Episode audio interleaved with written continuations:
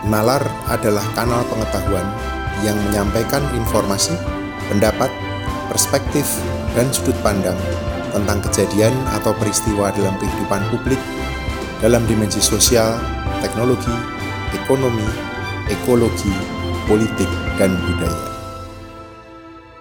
Selamat datang di kanal Nalar, mencari makna dalam peristiwa.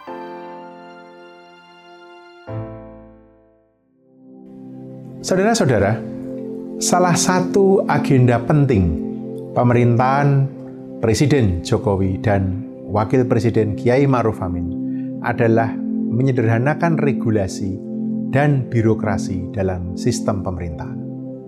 Kerennya deregulasi dan debirokratisasi. Agenda yang lain yang menjadi prioritas pemerintahan saat ini adalah melanjutkan pembangunan infrastruktur, pembangunan sumber daya manusia, menarik investasi, dan melakukan transformasi ekonomi. Dalam konteks debirokratisasi, Presiden Jokowi sudah menyatakan tekadnya untuk menyederhanakan sistem eselon dalam birokrasi dengan memangkas struktur birokrasi pemerintahan menjadi dua tingkat atau dua eselon saja. Secara kumulatif, per akhir Desember 2020, sebanyak 38.398 jabatan struktural telah dihapus dan dikonversikan menjadi jabatan fungsional. Rencana yang sudah dijalankan ini masih menimbulkan pro dan kontra. Dan seperti biasa dalam polemik semacam ini, kebanyakan perhatian tertuju pada kontroversinya, bukan substansi persoalannya. Padahal bagi mereka yang mendalami seluk-beluk reformasi birokrasi, di belakang debat atas wacana ini adalah persoalan kunci yang sudah lama mendera kita. Bagaimana mereformasi birokrasi? Mengapa di tengah pandemi kita membicarakan birokrasi? Justru karena pandemi ini sebenarnya membuka mata bahwa di saat-saat sulit saat rakyat amat membutuhkan dan mengandalkan pemerintahnya, pemerintah mesti punya kapasitas birokrasi yang mencukupi sebagai bahu bagi rakyat untuk bersandar. Pada tanggal 23 Maret 2021, Wakil Presiden Kiai Ma'ruf Amin menuliskan opini di Harian Kompas berjudul Modernisasi Birokrasi untuk Pembangunan Nasional. Hemat saya, ini adalah salah satu opini mengenai reformasi birokrasi yang paling komprehensif yang pernah saya baca di media massa. Namun, ini menjadi lebih penting lagi bagi saya karena tulisan ini menjadi sinyal bahwa reformasi birokrasi mesti dilakukan dan ia mesti dilakukan sekarang. Saudara-saudara sekalian, saat ini sistem pemerintahan di Indonesia dijalankan oleh sekitar 4,28 juta aparatur sipil negara atau ASN yang tersebar di seluruh pelosok negeri, baik di tingkat pusat maupun di daerah.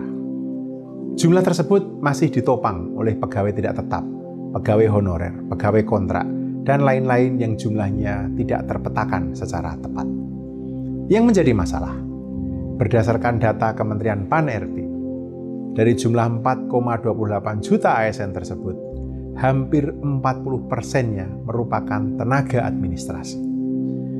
Yang membuat masalah menjadi lebih rumit dalam konteks mendorong produktivitas. Seperlima dari ASN kita umurnya sudah di atas 51 tahun. Umur yang barangkali tidak semua orang mudah lagi diajak berlari atau berubah mengikuti gerak zaman. Sementara itu, beban biaya pegawai yang harus dikeluarkan negara untuk menghidupkan mesin birokrasi dari tahun ke tahun terus meningkat. Di tahun 2011, biaya itu baru mencapai sekitar 183 triliun. Lima tahun kemudian, pada tahun 2016, angka ini naik dua kali lipat, yakni 347,5 triliun. Jika mengikuti gerak linier data Badan Kebijakan Fiskal Kementerian Keuangan, maka pada tahun 2021 ini sekurang-kurangnya kita akan memerlukan 700 triliun untuk membiayai birokrasi kita.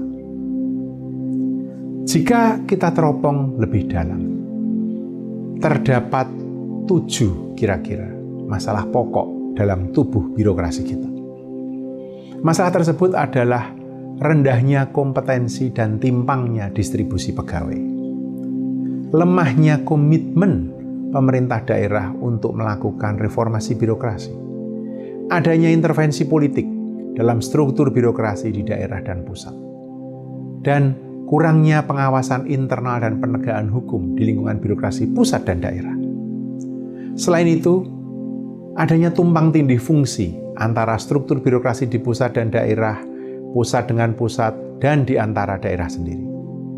Minimnya kesadaran dan keterlibatan publik dalam membangun birokrasi yang cakap, serta keruwetan aturan hukum dalam pengelolaan birokrasi.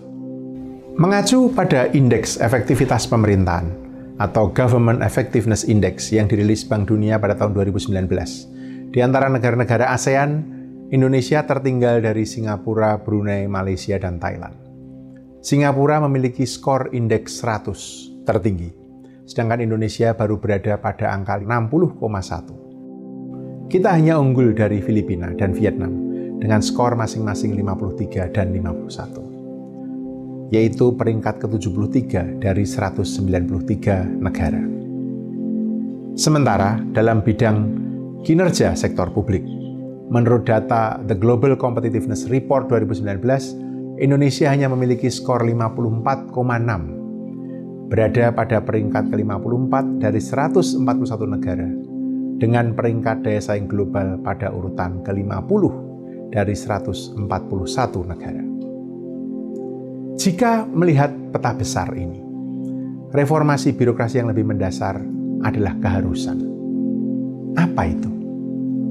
Peremajaan birokrasi, yakni reformasi birokrasi agar lebih ramping, lincah, efisien, berkinerja tinggi, cepat berlari, seperti anak muda. Peremajaan birokrasi ini sudah menjadi keharusan.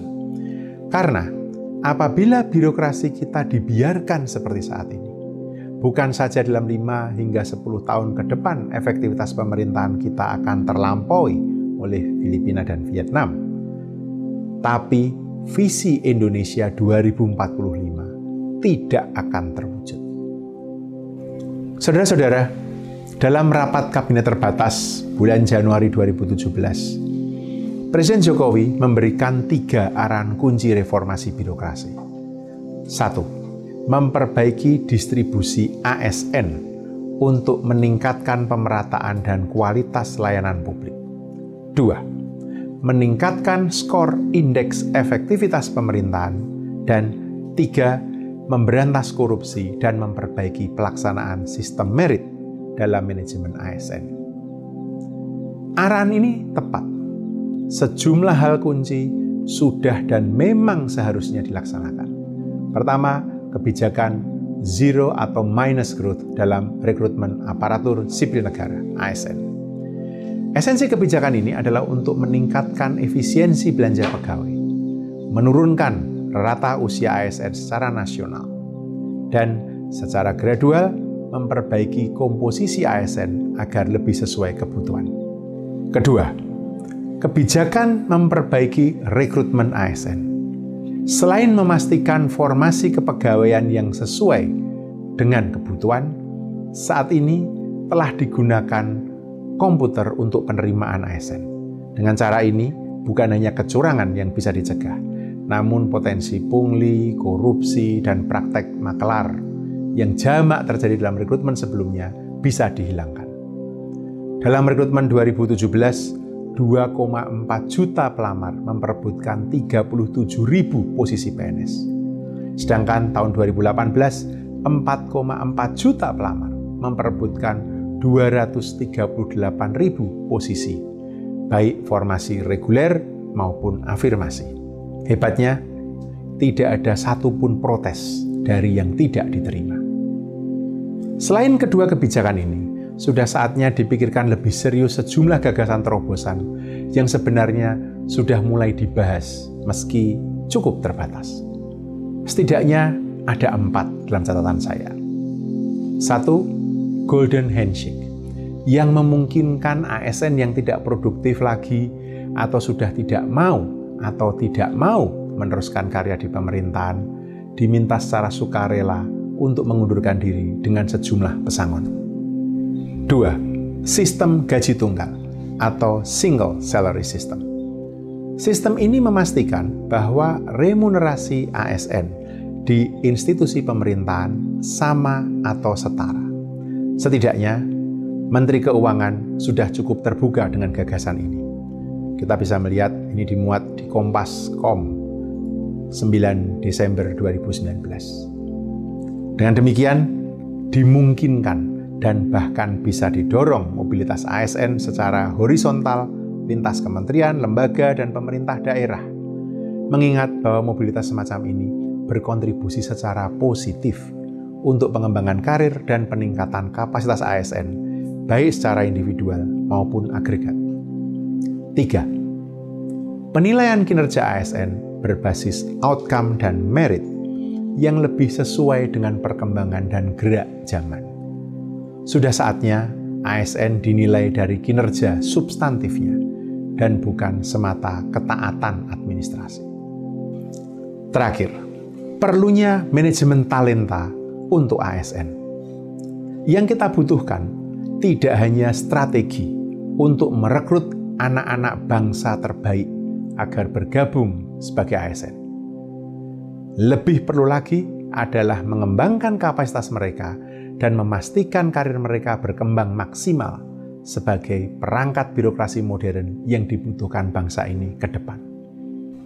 Dua kebijakan dan keempat terobosan tersebut adalah gagasan untuk mempercepat proses peremajaan birokrasi kita yang akan mengawal negeri ini memasuki era baru yang serba maju, cepat, dan didorong oleh ekonomi digital. Tentu setelah kita berhasil menangani COVID-19 ini. Saudara-saudara sekalian, ada empat prinsip tata kelola pemerintahan yang baik, good governance, yang sebenarnya tercermin dalam parameter indeks efektivitas pemerintahan. Satu, akuntabilitas. Dua, partisipasi. Tiga, aturan hukum. Dan empat, transparansi. Semuanya ini ada dalam konteks pembuatan kebijakan publik. Empat prinsip inilah yang harus diwujudkan dalam transformasi birokrasi. Dan di zaman digital ini penting untuk mengimplementasikannya dalam konteks membangun dan memperkuat sistem pemerintahan berbasis elektronik SPBE atau e-government. Di zaman serba 4.0 ini, transformasi digital di pemerintahan bisa menjadi landasan sekaligus kendaraan besar untuk melakukan reformasi birokrasi tersebut. Tujuannya agar di zaman digital ini negara punya kapasitas, state capacity, agar pembuatan kebijakan pembangunannya berbasis pada data dan fakta, evidence-based policy, dan agar kualitas layanan publik lebih baik, lebih cepat, dan lebih murah. Ini dijanjikan secara lugas oleh Presiden Jokowi, yaitu membentuk pemerintahan dilan, pemerintahan digital dan melayani. Inilah jantung peremajaan birokrasi. Pemerintahan digital dengan birokrasi yang lebih luwes dan lincah bisa diwujudkan, hemat saya, melalui lima pilar penting sebagai proses bisnis inti dalam pemerintah. Satu, perencanaan menggunakan e-planning, penganggaran menggunakan e-budgeting, pengadaan barang dan jasa melalui e-procurement, pembayaran, e-payment, dan pelayanan publik atau e-public services. Kelimanya bertumpu pada landasan terpenting, yakni data dan peta tunggal terpercaya dan mampu dibagi pakai, yang saat ini direalisasikan lewat kebijakan Satu Data Indonesia dan Satu Peta.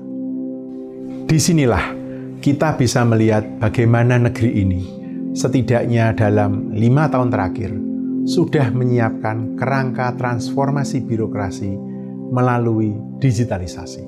Sekarang, tinggal bagaimana kita melaksanakannya. Saudara-saudara, di beberapa negara, langkah untuk mengelola birokrasi sehingga sejalan dengan tujuan atau visi pemimpin bangsanya barangkali dapat menjadi contoh. Pemerintah Australia dan Selandia Baru menggunakan pendekatan whole of government WOG dalam pelayanan pemerintahan sehingga seluruh kebijakan dan program bisa diarahkan untuk mengefektifkan sumber daya lingkungan yang terbatas di negara tersebut. Hasilnya, sistem birokrasi berjalan mengikuti misi dan bukan bekerja berdasarkan tugas dan fungsinya semata-mata. Tugas dan fungsi adalah sarana, yang terpenting adalah visi misi pemimpinnya. Di Inggris, transformasi birokrasi di zaman modern ini dilakukan dengan membangun Government Digital Service atau GDS yang mendigitalisasi seluruh layanan untuk warga dan proses dukungan pembuatan kebijakan dan pengambilan keputusan pemerintah. Hasilnya, warga mendapatkan layanan publik yang lebih cepat, lebih baik, dan lebih murah, serta pemerintah menghasilkan kebijakan dan keputusan terkait pembangunan yang makin akurat dan tepat menyasar kebutuhan warganya serta menjawab tantangan yang dihadapi. Pendekatan apa pun yang akan kita pakai, inti permajaan birokrasi adalah mengubah paradigma pegawai pemerintah dari birokrat yang melayani diri sendiri atau self-serving. Wujudnya bisa melayani atasan, melayani pejabat di atas mereka, menjadi pelayan publik. Karena hakikatnya permajaan birokrasi bukanlah soal teknis, melainkan cara pandang atau mindset di kalangan pegawai pemerintahan sendiri. Sudah saatnya kita meremajakan birokrasi kita sekarang agar mimpi Indonesia 2045 bisa kita capai dan tidak tinggal hanya sebagai mimpi. Terima kasih sudah mendengarkan podcast ini. Semoga kita bisa menemukan makna dan pemahaman yang lebih dalam bersama Natal.